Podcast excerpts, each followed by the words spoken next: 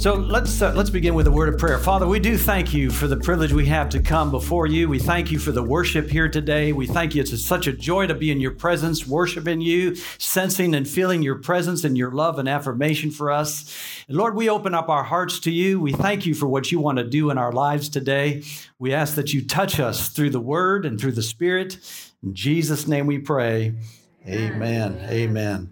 You know, every believer would do great to have a circle of friends that are passionate about Jesus. Think of this godly friends are nurturing people who bring out the best in us. Godly friends are essential because they promote godly values and they help us build Christ like character. Godly friends also bring accountability into our lives. They help us grow. And godly friends are life giving. How many can I get an amen about that? They're life giving, they're fun to be with, and they bring joy and happiness and fulfillment in our lives. I like what the uh, proverb says in Proverbs 27 17. It says, As iron sharpens iron, so a friend sharpens a friend. A good friend brings out the best in you. Wouldn't you agree to that? Yeah. They sharpen you. They, they cause you to rise up to be the best person that you can be. But listen, your greatest and most loyal friend today, hallelujah, is Jesus. Amen. He'll never let you down. He is faithful from beginning to end. Hallelujah. Amen. Aren't you glad for Jesus today? We worshiped him today. We yeah. sensed his presence today. I'm so glad that the fire in my life hasn't gotten dim. It's just grown stronger over these past 40 years. I thank God I'm more in love for Jesus than I've ever been because of the love that he's put in my heart and in my life. Amen. Hallelujah. Yeah. That's room for shouting ground right now. How many are thankful for Jesus in your life? Aren't you glad that he came down on your level? He touched you with his everlasting everlasting love. Hallelujah. He put a fire in your life. Don't ever let that fire go out. Hallelujah. You know, in the Bible, we can look in the Old Testament that Abraham was called the friend of God because of his faith and trust in him. The Bible records in James 2 23 that Abraham believed God and God counted him as righteous because of his faith. He was even called what? The friend of God. Think about that. Jesus, over the, the communion meal with his disciples, he told them this in John 15, 13, and 14 there is no greater love than to lay down one's life for one's friends. And he said, You are my friends if you do what I command. So when we come to Jesus, we're born again and God drops a measure of faith into our heart and we begin to exercise faith. We believe, we act upon what he says. He calls us his friend. Amen. Hallelujah. He brings us into his inner circle, if you will. Right. Listen, Jesus is the most reliable and faithful friend you will ever have because he's laid his life down for you that all of your needs, your innermost, most deepest, needs in your life would be met. Mm-hmm. Hallelujah. Jimmy Evans writes in his book, Marriage on the Rock, which I think is, I mean, that's like the Bible for marriage. If you're a married couple and you haven't gotten that book, man, I encourage you to get and read that book, not just once, but several times. But in his book, at the beginning of his book, he says there are four basic needs all human beings are instinctively motivated to satisfy all their lives. Let's take a look at those needs. The number one need is acceptance. Acceptance. Knowing you are loved and needed by others. That's a core need everybody has. Number two, identity. Knowing that you are significant and uniquely special. That's a core need in all of our lives. Number three, security knowing you are well provided, well protected, and provided for. That's a core need of our hearts. And then number four, purpose. Knowing you have a reason for living. And not just a temporal reason, I'm talking about a divine purpose for life. Amen. Think of these four key needs acceptance, identity, security, and purpose. Many people will look to their career to fulfill those things. They'll look to possessions or uh, accomplishments to, to fulfill those needs in their life. Or they'll look to their spouse or to, to a friend or their kids or, or other relationships to fulfill that need in their life. But you can only have those core needs in your life fully met and fully satisfied by putting your trust in the Lord. Amen. Yeah. He is the one who meets our deepest need. He is stable, He's reliable, and He never, ever changes. He'll be there for you from the beginning to the end and every season of your life. He is a faithful and true friend that sticks closer than a brother. Amen. Amen. Hallelujah. Man, you're awfully quiet, man. Come on. Jesus is so good. He's so faithful. He's so true. He's your El Shaddai. He's got everything in the palm of his hands. He can work things out in your life. Praise God. Amen. But you have to trust in the Lord. How many are trusting in the Lord today? I'm looking at a bunch of folks that trust in the Lord. I love this scripture in Jeremiah chapter 17 from the NASB version. It says, Blessed is the man who trusts in the Lord and whose trust is the Lord. Is the Lord the primary object of your trust today? Listen what happens to a man or a woman who trusts in the Lord. Verse 8 says, For he or she will be like a tree planted by the water that extends its roots by a stream and will not fear when the heat comes, but its leaves will be green. And it will not be anxious in a year of drought, nor cease to yield fruit. See, it doesn't matter what goes on around in our life, whether there's neg- negative circumstances, whether there's disappointments or disillusionment or brokenness, no matter what has happened in your life, there is someone who will be there for you. Amen. Mm-hmm. And his name is Jesus. Yeah. I trust that you've put your full reliance and trust in the Lord today. Amen. Amen. You know, a problem occurs though when we misplace the object of our trust. And, and people do this all the time. You know, think about this trusting in people and things to meet these needs in your life creates unrealistic expectations in your life, in, in your relationships. And you know, unreal, unrealistic expectations in, in a marriage, in a relationship, in a friendship creates tension. And it leads to disappointment and frustration. You know, Cheryl and I, we've been married for 37 years. Is that right, honey? 37. I got it right. got that right. Guys, pay attention and watch, okay? But you know, I make a poor Jesus to Cheryl.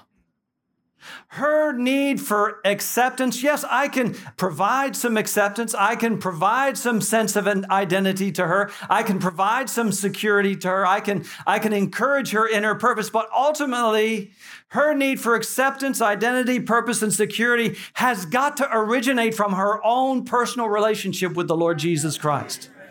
And that's why the best of friends are people who are, who are passionate about Jesus. Man, their candle has been lit. They have an intimate personal relationship with Jesus. They have a regular daily devotional life, as Pastor Josh has been sharing with us about staying full staying full with the Spirit, staying full with the Word of God. Man, that positions you and makes you th- to be a person who can constantly give of yourself in your relationships. Amen. Amen. Trusting someone or something that you cannot predict or control and whose resources to meet your needs are limited will leave you disappointed. Trust God instead. He is totally faithful. He is totally uh, uh, reliable and he has unlimited resources. He is El Shaddai, the God who's more than enough. Come on, somebody. Amen. When Jesus meets the core needs of your heart, your soul becomes whole. Tell someone, your soul becomes whole. I mean, that may not happen immediately when you give your life to the Lord. Of course, we understand we have to walk with Him and allow His Word to wash us clean, change the way we think, change the way we feel, change the, the decisions that we make. But think about this your soul, your thinker, your feeler, your chooser, can sometimes get messed up. Yes. Hello? By the experiences of life, we all deal with negative situations and circumstances that we've had to deal with. We've all had opportunities for offense and, and, and misunderstandings with people in our life that, that can put a chip on our shoulder. But, you know, if we, if we take time to be with Jesus, if we take time to feed on His Word, if we take time to allow the Holy Spirit to encourage us and comfort us, you know, He'll take those things out of your life. He'll deal with you in a very kind and loving way to remove those things out of your life. Amen. Amen. Amen. You can't have healthy, nurturing friendships when your thinker, feeler, and chooser is all messed up. You got to get that thing in order. You got to allow the washing of the water of God's word to cleanse you, free from offenses, free from the past, free from negativity, so that you can be a giving person. Amen. Amen. Yes. Believe God today for a circle of godly friends that you can give and receive from. Amen. Right. Remember 1 Corinthians 12 13 says, We have all been baptized into one body by one spirit, and we all sha- share the same spirit. Think about that powerful truth. The spirit draws believers of like precious faith together. Think about your own story and how you came to International Family Church. There were orchestrations in your life leading up to the time when you connected with International Family Church. Because right here in this pool, in this body, in this family, there are some awesome, dynamic, on fire, passionate believers for Jesus. Amen. And you have the opportunity to connect and get to know and begin to give and begin to receive. That's what makes life full. That's what makes life rich. Amen. Aren't you glad you're not here by accident? You're not here by happenstance. You were here by the leadings of the Holy Spirit, whether it was through circumstances or it was through a prompting in your heart. I was talking with a young lady who, you know, she was telling me that years ago, a friend of uh, her her grandmother's friend brought her to church as a very young girl, and recently, a couple years, she was looking for our church, and finally, she found our church and and and and connected with us and jumped back in. There was a little seed planted in her heart. Yeah. Amen. Yeah. And, and she knew enough that God had a place for her. God had a family for her. God had a community of people where she could go and make some friends and grow in the things of God. Yeah. I never take those things for lightly. The Spirit of God draws believers together so that we can together grow and mature. You can't grow by yourself. You've got to have community. Yeah. And not just any community. We're not talking about, you know, some club. We're talking about Christ-centered community where the presence and power of God is there. Amen. Amen. Jesus said in Matthew 18, 20, he said, For where two or three are gathered together as my followers, I am there among them. You know, I love small groups. I love uh, being in a small group situation where you're talking about the things of God. And, and, and, and it's amazing to see how the Holy Spirit can work the conversation so that all of a sudden, man, you find yourself being encouraged or you find yourself encouraging someone else. And you find scriptures coming to mind. You find you know things coming out of your heart flowing. And, and, and it just makes for a rich conversation a rich time of fellowship Amen. And That's something that we should have on in our day, in our week, in our month, all throughout our life. We should have those things on a regular, continuous basis. Amen. Yeah. So let me ask you, how can I enjoy a Christ centered friendship, a Christ centered relationship? The answer is simple become a trustworthy friend. Become a trustworthy friend. And I want to just share with you just four simple things of, of what it means to become a trustworthy friend and how to become a trustworthy friend. You know, our friendship with the Lord is based on trust. We understand that. And certainly every human relationship is based on some level of trust, whether it's in business or whether it's in your personal life. So here are four things that you can do to set yourself up to have an inner circle of believers in your life that you can give and receive from that will make your life rich. Number one, set boundaries. Set boundaries. It's so important that you set boundaries for yourself, how you will treat others, and how you expect others to treat you. That's really key. And I can't think of a better text of scripture than 1 Corinthians chapter four, uh, 13, verses 4 to 7. We call it the love chapter. And especially from uh, the Amplified version, it gives you kind of a, a picture of what your disposition should be like toward others. Amen? Amen? 1 Corinthians 13, beginning with verse 4, says, Love endures long and is patient and kind. Love is never envious nor boils over with jealousy. It's not boastful or vainglorious, and it does not display itself haughtily. Well, I'll, stick my name in there. Tom endures long and is patient and kind. Well, I don't feel that way. No, you make that declaration over yourself. Replace the word with love with your own first name. Amen. Mm-hmm. Verse 5 it is not conceited, arrogant, and inflated with pride.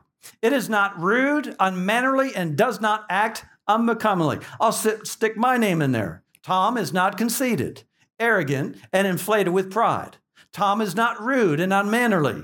Thank God for marriage. I got some of those bad manners roughed off me because of Cheryl. Amen. Is I'm not rude, unmannerly. I do not act unbecomingly. Love, God's love in us, does not insist on its own rights or its own way. Oh, that's a biggie right there. You're not insisting on your own way. You know, the bottom line to failed marriages is selfishness. Yeah. It's self-centeredness. And you know, when you get born again and you have the Christ in you, you move from hopefully self-centeredness to Christ-centeredness. You move from a taker to a giver. Amen. Verse uh, we go on here, for it is not self seeking, it is not touchy or fretful or resentful. It takes no account of the evil done to it.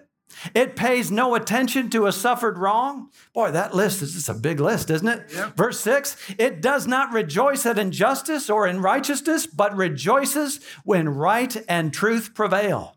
And here's my favorite part. Verse 7 Love bears up under anything and everything that comes is ever ready to believe the best of every person. Can you say that about yourself? I am ever ready to believe the best of every person. Hello. Amen. I mean, you look at that, that list of qualities that makes for a trustworthy friend. That means, oh, I need to spend some more time in the Word. I need to spend more time in prayer. I need to spend more time with Jesus. Lord Jesus, wash me clean. Lord, change me from the inside out. Make me a giving person. Amen. Amen.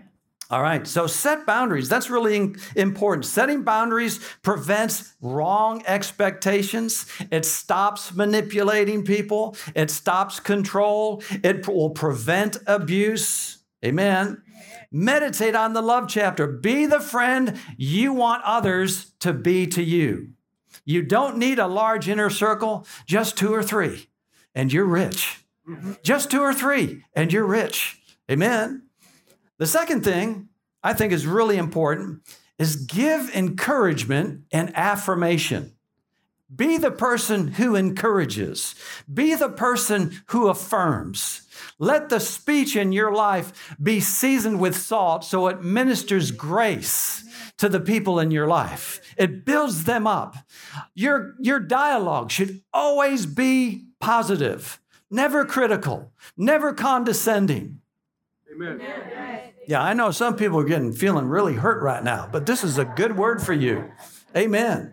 This sharpens us. You know, I think about the uh, the relationship of Barnabas and Paul. We find the relationship of Barnabas and Paul in the book of Acts. And first it was Saul and Barnabas. And then after a period of time, the, the, the book of Acts talks about Barnabas and uh, Paul and Barnabas. But let's take a look at what happened between them in Acts chapter 9, verse 26 and 27. The scripture reads here, and when Saul had come to Jerusalem, he joined, he tried to join the disciples, but they were all afraid of him and they did not believe that he was a disciple. Well, we know that, you know, uh, Saul was uh, wreaking havoc with the church. He was overseeing persecution at the church and against the church, and he had papers from the religious leaders to throw Christians in jail. So he had a reputation.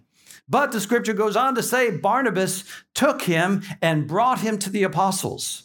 And he declared to them how he had seen the Lord on the road, and that he had spoken to him, and how he had preached boldly at Damascus in the name of Jesus. Barnabas saw something in Saul's life. Yeah, he had a past. Yeah, he had a reputation. But Barnabas believed in the miracle of a changed life. Amen. Amen. And Jesus can change the hardest of sinners. That was Paul's experience. Listen, you've got to believe that people can change. You got to believe that the people in your life can change. No, no, no. You're not the one to change them. So take off the mitts and pull back and pray and let God do the work. Let the Holy Spirit do the work in people's heart. But you've got to believe that people can change. Give people the benefit of the doubt that they'll be better next time around. Barnabas was a believer in miracles, primarily the miracle of a changed life. He believed in Saul the known persecutor of the church world at that time before anyone else would. And Barnabas took a risk by befriending Saul. He could have been ostracized by the disciples, but he believed in the power of a changed life and he took a risk. And you know, when you step into a new relationship, you're always going to have a risk. There's always risks. And so, you know, you got to be willing to believe that God is bigger than those risks that God can work in the hearts of people, that God can change and make someone better. After all, didn't He do that for you? Yeah. Did it for me. Amen. We read again in 2 Corinthians 5:16 Paul said this and I think this is really good when it comes to viewing friendships in our life especially believers so we have stopped evaluating others from a human point of view at one time we thought of Christ merely from a human point of view how differently we know him now this means that anyone who belongs to Christ has become a new person. The old life is gone and a new life has begun. Praise God. We should be looking past the imperfections in people's lives and see the potential that's on the inside of them. Amen. See Jesus on the inside of them. Come on, say amen, somebody. Amen. Again, we look in Acts chapter 11, the story of Saul and Barnabas. And here it says that when the church at Jerusalem heard what happened there was revival taking place in Antioch. They, they choose to send Barnabas to Antioch. And, and when Barnabas had arrived, he saw the evidence of God's blessing. There was joy. And so he encouraged the believers to stay true to, to the Lord. And verse 24 says Barnabas was a good man, full of the Holy Spirit, strong in faith. That means he was full of the word and full of the Spirit. And many people were brought to the Lord. And then, notice this in verse 25 Barnabas went on to Troas, to Tar- uh, Tarsus, to look for Saul. And when he found him, he brought him back to Antioch.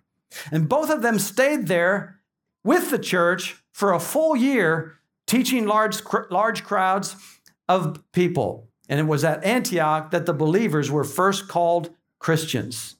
When Barnabas saw the opportunity to disciple these new believers, the first thing he thought of was Saul. He thought, I know what God's doing in Saul. Saul has a gift in his life. Amen. And so he sought him out and he brought him there to Antioch. And there at Antioch for a whole year, I'm sure their friendship was growing deep. Amen. I'm sure Saul uh, began to operate in the gifts that God placed in his life as a result of his new birth experience. Amen. If you want a life changing friendship rich in purpose, be like a Barnabas.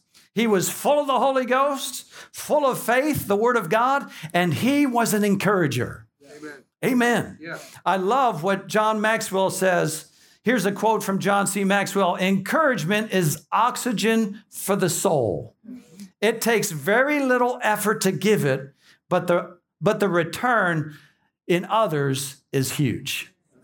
Amen. It, you know, it's, it's just a shift in your mindset to speak life, to speak blessings, to speak encouragement. Amen. Yeah. Oh, I'm preaching better than your amen in me this morning. Praise God. The third thing is be supportive. Be supportive. In other words, be a good listener. You know, have you ever been around someone who loves to talk and they love to hear themselves talk? Oh, yeah. That can be taxing. That can wear you out after a while, right? But everybody loves to be heard.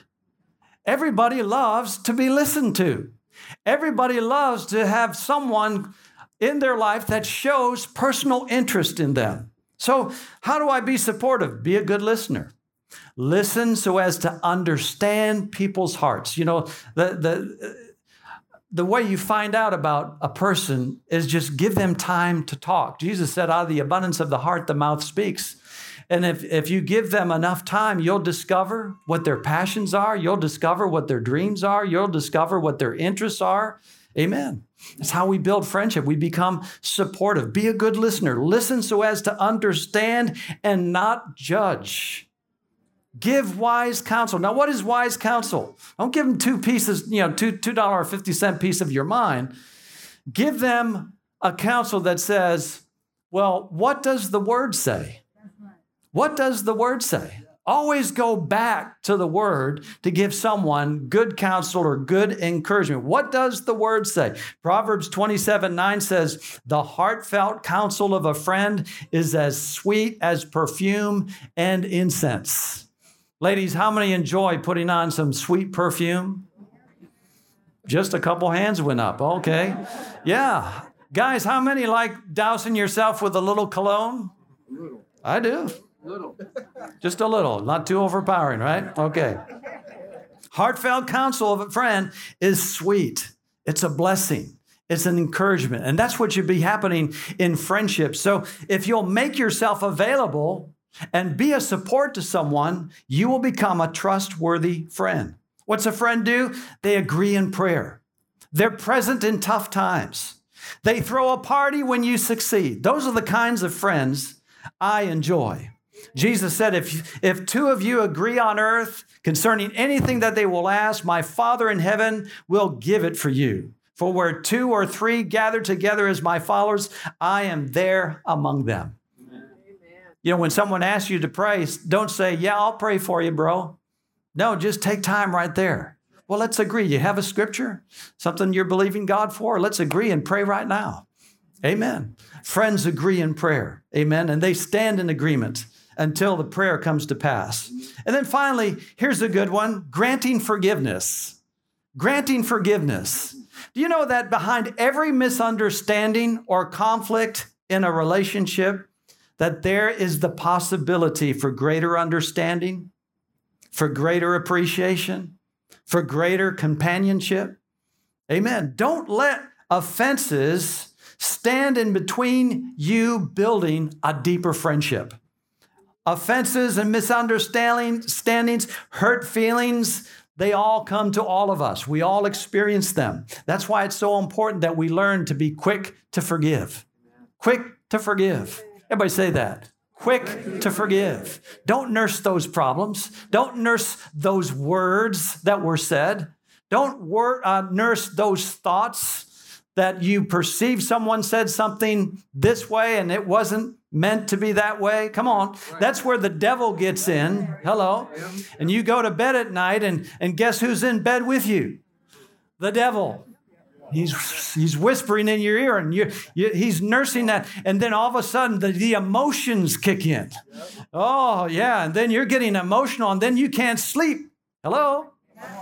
Don't let those things get in the way. Be quick to forgive. It's so important that we learn how to grant forgiveness.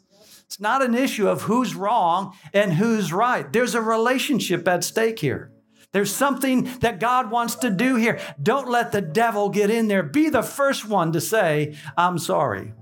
You know, I grew up in a household of seven kids. I was the oldest of seven, and you know there was plenty of uh, opportunities for us kids to fight and and get upset and and hurt one another's feeling. And you know, I grew up in a household. If you didn't say sorry, you had a chair and you sat in the corner until you were ready to get up and say sorry. And you know, unfortunately, we sat in that corner for a long time. I'm not going to incriminate myself, but you understand what I'm saying. We stood up because we were stubborn. We were proud. Uh, my feelings were hurt. Be the, be, be the first to say, I'm sorry, even if you were in the right. Amen.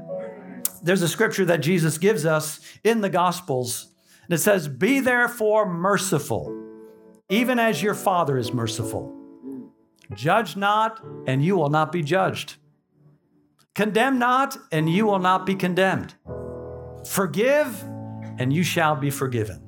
You know, it's this law of reciprocity. If you need mercy, be a merciful person. If you need forgiveness, be a person who forgives. Be that person that you want others to be to you. It'll be like a magnet. You'll draw the right people when you live that way. Verse 38 Give, and it will be given to you good measure, pressed down, shaken together, running over, will men give unto you. For with the measure that you use, it will be measured back to you. That's not just talking about finances, that's talking about human relationships. Yeah, yeah. Amen. Amen. Aren't you glad today that Jesus extended to you the free gift of pardon? He was quick to forgive.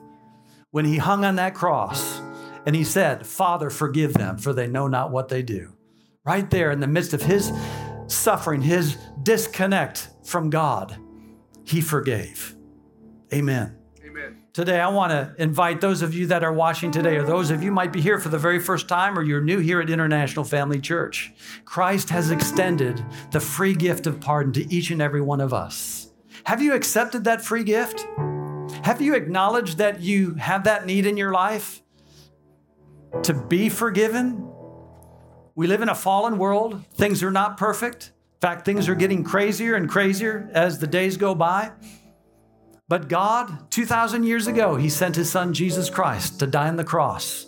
And Jesus had His hands open wide and said, Father, forgive them. That forgiveness is free. Would you receive it today? Would you accept it into your life today? Once you receive forgiveness, you have the ability, the capacity to forgive others. When you accept Christ into your life, the Bible says that the love of God is shed abroad in our hearts. We have a new capacity for relationships, for friendships, to go deep, meaningful, rewarding, and fulfilling. I'd like to pray a simple prayer with you today. If you're here today in the auditorium or you're watching online and you've never made Jesus Christ the Lord of your life, opened your heart to Him, allow Him to touch you with His love, would you pray this prayer with me? I'm going to ask all of us here in the auditorium, just pray this simple prayer and just mean it from your heart today. God in heaven, I believe that you sent Jesus to die on the cross for my sins. Jesus, I accept the free gift of pardon. Come into my heart I, you, I make you my Lord and my Savior. Amen. Amen. If you prayed that prayer for the very first time, the Bible says you've been born again. Let's praise God for those who made that prayer for the very first time. Amen.